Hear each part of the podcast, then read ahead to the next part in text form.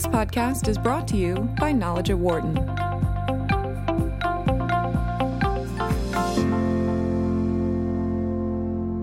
The amounts of data that many of us come in contact with on a daily basis is staggeringly high, and being able to process it all and understand it as well can be a daunting task.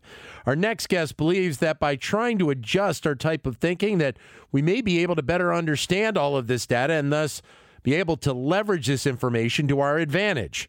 Scott Page is a professor of complex systems, political science, and economics at the University of Michigan. He is also the author of the new book, The Model Thinker What You Need to Know to Make Data Work for You. Scott, welcome to the show.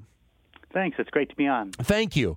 Uh, you are, are basing a lot of this on this idea of, of many model thinking.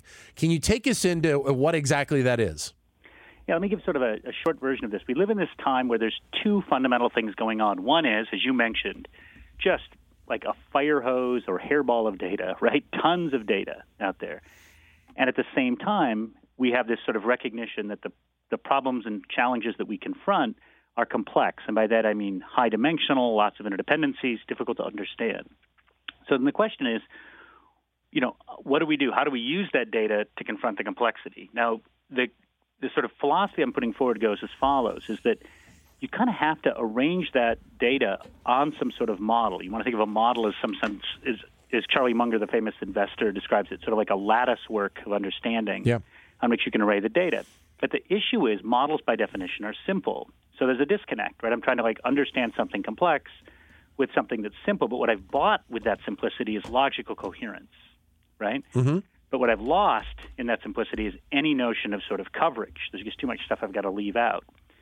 So instead, what you can do, what I propose you do, is you actually bring an ensemble of models to bear. And in fact, this is a thing like people in machine learning, in some sense, have been doing this. So all the fancy stuff going on in AI, if you really unpack what's going on in those sophisticated algorithms, they really are sort of ensembles of little algorithms and little rules. And so the idea is, you know, any one model is going to be wrong, but many models are going to give you sort of not only a lot of coverage, but also sort of a collection of coherent understandings of a complex phenomena. So, how unique is it in this culture, you know, in just eh, people in the business world or, you know, CEOs or whatever they might be doing? To have that type of processing, to have that type of thinking where you're potentially using a variety of models to, to understand data.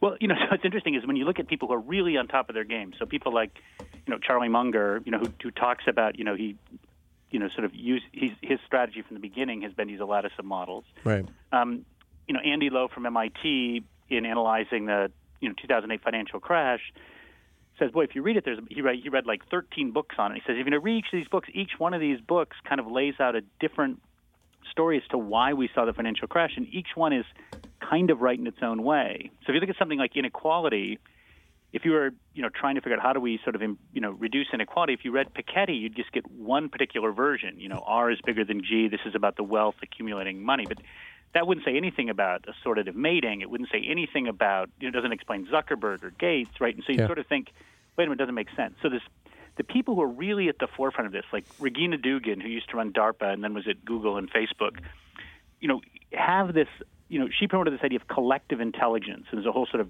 set of people in this space now. And what Regina would say, and other people in the collective intelligence community, is collective intelligence comes from ensembles of smart people who know different things. Right. Right. And so I'm sort of saying, you know, you can't be many smart people, but what you can do is sort of like, you know, you yourself or with other people construct, you know, a handful of models and that'll allow you just a much richer understanding of anything you want to look at. Well, it, models have been around for, for quite some time in, in various forms and in various iterances. So, how ha, has big data impacted the process of using models? Oh, yeah, so that's a great question. So let's take something like a famous model for epidemiology called the SIR model. Okay. S stands for susceptible, I stands for infected, R stands for recovered. And so Okay. what happens is a disease, you know, somebody catches a disease or you know there's some mutation in someone's flu virus and suddenly you're, you know, infected. Right. Well, to get somebody else infected, that would be a susceptible person, they have to run into an infected person. Well, early on there aren't many infected people. And so the curve starts out really slow, but then as there's more and more infected people, then it gets really fast, right? And it gets steeper. But then once almost everybody's been infected and, and people have been sort of are, have recovered, it flattens out. So you get an S-shaped curve. Right. Now, it used to be at the Center for Disease Control. I mean, let's go back, you know, 30 years, so we're safely in kind of the no data zone. It'd be like, well, you know, we're kind of getting a there seems to be an outbreak of flu in this region, right? right? Or like right. with the swine flu, like do we vaccinate people? Now, and there's people like Aaron King at the University of Michigan, Marisa Eisenberg here, two of my colleagues who do this. You can get, you know, 40 days of data, and you can say, oh my goodness, this is going to be. You can, you know, you can predict within a range how many people are going to get this disease, and you could and you can intervene and say, you know, should we quarantine? So like this summer, here's an example. This summer, um, two Major League Baseball players got hand, foot, and mouth disease. Yes. Something people usually get in yes. preschool. Yeah. Go to Singapore. Go to like the South Department, at Singapore. Singapore actually keeps like monthly data on exactly how many people have the disease. Wow. Right. Whereas here was just kind of like you know we had we had intrepid reporters outside you know clinics in Philadelphia saying like doctors told me they'd seen a rare number of cases. You know, yeah. as we get more data on this, you know, for all we know, we could have had an epidemic, right? That disease could have mutated. Now you can fit it. The other thing you can do, and this is where the the one of the premises of the book is many model thinking works in two ways. One is, you know, given any problem, you can apply many models. But the other thing is, given a model, like if I learn the SIR model, I can apply it anywhere. And so anything that has this kind of like viral like spread, you can sort of fit the model. And so it turns out these physicists took the SIR model and they applied it to Justin Bieber, like the spread of Justin Bieber. and they showed that Bieber fever was actually kind of worse than the mumps. It's literally one of the most contagious diseases we've ever seen, which is just hilarious, right, on the one hand. But on the other hand, it's not, because if you're Bieber's manager and you fit that SIR model, yeah. you know. You know, I mean, the thing is, the curve starts out kind of flat, right? But you know this is a diffusion process Yeah. you can anticipate things. So you turn down certain opportunities because you know better ones are going to come along, right? Or you start getting that next element because you just have a better sense of how things are going to go. By the way, I should note, it, going back to that hand, foot, and mouth disease example that you gave, Yeah. it turned out that both players were with New York baseball teams. So realistically, you could have even formulated that something was going on in the New York area, specifically where that's concerned. That's right. And you can also, you know, you can use again, you can use models and figure out how many hospitals and how many clinics do we have to call to find out how many people have come in with this to figure out if we have a potential epidemic here. Right. Absolutely. Scott Absolutely. Scott Page is the author of the book The Model Thinker, What You Need to Know to Make Data Work for You. Your comments are welcome at 844 Wharton, 844 942 7866. Or if you'd like, send us a comment via Twitter, either at BizRadio132 or my Twitter account, which is at DanLoney21. You, you bring up uh, the fact that you believe that if you can use this many model thinking, that it will end up in part, one of the benefits of it, uh, will lead towards greater wisdom. Can you take us further into that? Yeah, so there's a wonderful um, sort of way to organize how we think about the world called the wisdom hierarchy. And it sort of works as follows Imagine out there's all this data, right, that's just floating out there. Right. What we do to make sense of the world is really bin that data into information. So when I say unemployment, right, I'm aggregating something. Or if I any any graph you see in any newspaper or any you know number of like you know women voters for Trump or something, that's binning information into categories, and that's inform you know that categorization we think of as information. Right. What models sort of do is they turn those bins, they find relationships within those bins. So things like force equals mass times acceleration is a piece of knowledge, right? Um, you know, things like supply equals demand is a piece of knowledge. And so what you do, like, what's interesting is a lot of universities, especially engineering schools, when you go there in freshman orientation, they'll say to you, you're here for four years, and your goal is to sort of accumulate as many pieces of knowledge, as many thinking tools as you possibly can Right. right? What wisdom then is, so you sort of get data, information, and then knowledge. And then on top of this pyramid is wisdom. And wisdom consists of sometimes knowing which piece of knowledge to apply, right? And other times sort of combining the knowledge in an interesting way, Right. And sort of thinking about um, how it works. Now, what I found fun about thinking through that transition from knowledge to wisdom is realizing just how complicated it is. So I, I wrote a paper with Hélène Landemore, who's a, just a brilliant young political philosopher at Yale. And there's this guy Habermas, who's a political philosopher, who talks about sort of you know reaching consensus. Mm-hmm. And we realized, let's suppose that you're a you know a classic sort of Keynesian macroeconomist, and you spent 20 years learning sophisticated Keynesian models of the economy that you fit to all this data. And suppose I'm a real business cycle economist, like from the University of Chicago, and I've spent 20 years learning that. It's not like we can get together in a room for 20 minutes and reach some grand consensus right. on a new model of the economy. Sure, yeah. So she has this notion of what she calls, you know, positive dissensus among the models, in the sense that, you know, we may sit down and hash it out, and and what we kind of hope is that we can achieve wisdom by me saying, you know, actually, you may be making more sense here than I am, or your model fits better, or given the things I leave out of my model and the things that you include in your model, you know, maybe we should put a little more weight on what you're thinking we should do. And I and again, it also depends on what are we using the model for. I mean, you could be using these models to just explain data. Sure. You could be using them to guide policy. You could be using them to design policy, right? And so, the um, depending on what you're trying to do, you know, you may use the sort of ensemble models in different ways. But if it, but if you just stick to one, you know, by definition, you're leaving out a lot of variables, and you're just really likely to make a mistake. You, at the end of the book, uh, bring up two fairly significant issues that we are dealing with uh, in this country and in other parts of the world, but we'll keep it on the United States for uh, Yeah. this uh, the opioid crisis and income inequality. And, and Right. you talk about. The, the the potential use of many model thinking to try and and better understand and maybe kind of find a path to improving the problems in both of those areas. Right. Uh, let's. I, I want to do both of them. So can, can we start with the opioid crisis and and take us through the thinking on that, and then we'll get to the income inequality. Sure. So, you know, with, with opioids, one of the things is to think about, you know, one thing you could use just sort of a, a simple sort of almost linear model to ask, did these work? And that's sort of what the government does when they do testing, right? And when you do Yeah. that, I mean, the evidence shows that, you know, they really did reduce pain. They really did allow people to get back to work sooner, Yeah. right? And you think, okay, if you just use that model, you'd say, let's approve these things. But another model you can apply to that, let's, let's we'll just maybe just do kind of, you know, two on this one, is something called a Markov model. And a Markov model, what happens is you imagine someone in a state. So I could be in a state of pain, I could be in a state of addiction, or I could be in a sort of a no pain, everything's fine state, right? And you can imagine people moving between those three things.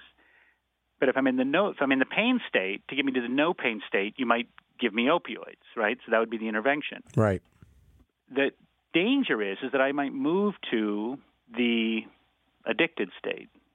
And so what you do when you do drug approval, they estimate those models, like what's the likelihood of being addicted. But here's the tricky thing about one of these Markov models, which is kind of like a, it's a systemic model, right? People are kind of moving between these things. They're nonlinear.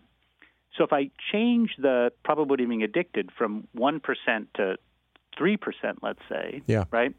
And if once I'm in the addicted state, it's really hard to get out of there, then that small increase from 1 to 3% can have the number of addicts move from, say, 2% to 8%, right? And so you can get this huge amplification. Well, when they do the test, they didn't give people, um, you know, they gave people, you know, small amounts of opioids. But then once doctors are prescribing these, they were giving people, you know, a month's supply.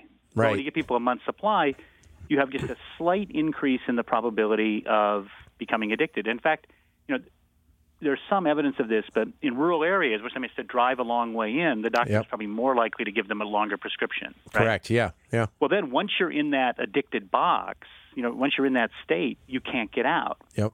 And so what you realize is that had they, you know, they knew opioids were potentially addictive, but had they had they used a Markov model more seriously, they would have said they'd have looked at, you know, this is kind of like a comparative, st- you know, sort of what they call comparative statics, where you change one variable and ask what the effect is. Right. You'd have recognized, boy, the threat of addiction, you know, the danger of addiction is so high that we should limit prescriptions to five days right out of the box, right? We never should, we shouldn't have even goofed around with it, right? But they didn't because, you know, partly because they never did tests where they gave people long numbers of days taking opioids because they didn't want to create addicts, Right. right? Right. But um, so that's a case of just by having a single second, you know, a single, you know, kind of orthogonal nonlinear model that allows for the possibility of addiction, right? I mean, they had linear models of addiction and the rate was low, but you know, they that second model, that Markov model, would have really made it much clearer that there was a big danger there. And, and I guess then, uh, using that example specifically, is, is that who would have who do you think would have been responsible for maybe even considering that Markov model? Because you could go to the medical community you could go to the pharma industry you could go to the, the, the local governments because I totally understand the, the the issue of distance being one where this problem is concerned being a significant issue when you think about some of the rural areas that we have around this country and in a factor of ease, wanting to be able to supply the patient with enough to handle 30 days instead of having to come back a long distance every five days. Right. And, you know, there's some states like Idaho where you can prescribe painkillers by phone, you know, because yeah. it's a largely rural state. And on the one hand, you understand why that's true. Right. You know, for again, for these trans, you know, just the travel cost and the you know, if somebody's in pain, you don't want them to have to drive 75 miles every three days to get the drugs. But at the same time, given the downside risk, one might think that you know you could have small amounts of pills coming at a regular basis. People yeah. have to check in by video. Yep. There's all sorts of things that might be done. Um, but again, you know, oftentimes we base policy on sort of linear thinking you know, and, and a lot of the stuff that's going on now, where people are trying to like use lots of data to sort of get at causality by doing natural experiments. Yeah, they're doing what I call in the book sort of big coefficient thinking. Like, look, the co, you know, making improving teacher quality is good. You know, increasing information about scholarship programs is good, and those that's all true. But the thing is, that's that's assuming a, a linear model of the world. You know, you might also want to construct another model of the world that includes some feedbacks in it, right? And Markov models are one type, but and, and in doing so, it would, I think, cause you to be, you know, possibly more conservative in the policies you undertake. It also, though, I think, in, in the case of the opioids, it would have, it just would have jumped out at you. Absolutely would have jumped out at you. All right, let's switch it and look at the issues surrounding income inequality. Right.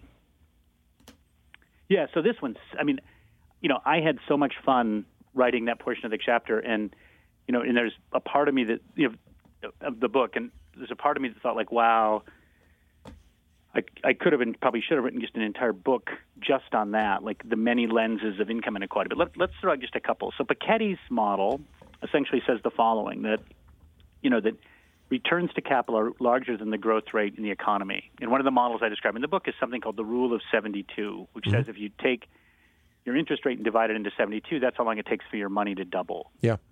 So if the rich are getting 6% on their money, every 12 years it doubles right? So yep. in 48 years, right, it's going to double four times, which is a 16-fold increase. If the economy is only growing at, you know, let's say 3%, right, then it's only going to double twice, which is going to be a four-fold increase. So as long as the rich don't spend a ton of their money, they're going to be they're just going to have a lot more of it. Right. Every generation. And so and he shows that it's true over hundreds and hundreds of years. That's one model and it doesn't explain Zuckerberg or Justin Bieber or Beyonce or anything yeah, else, right. Yeah. Oprah.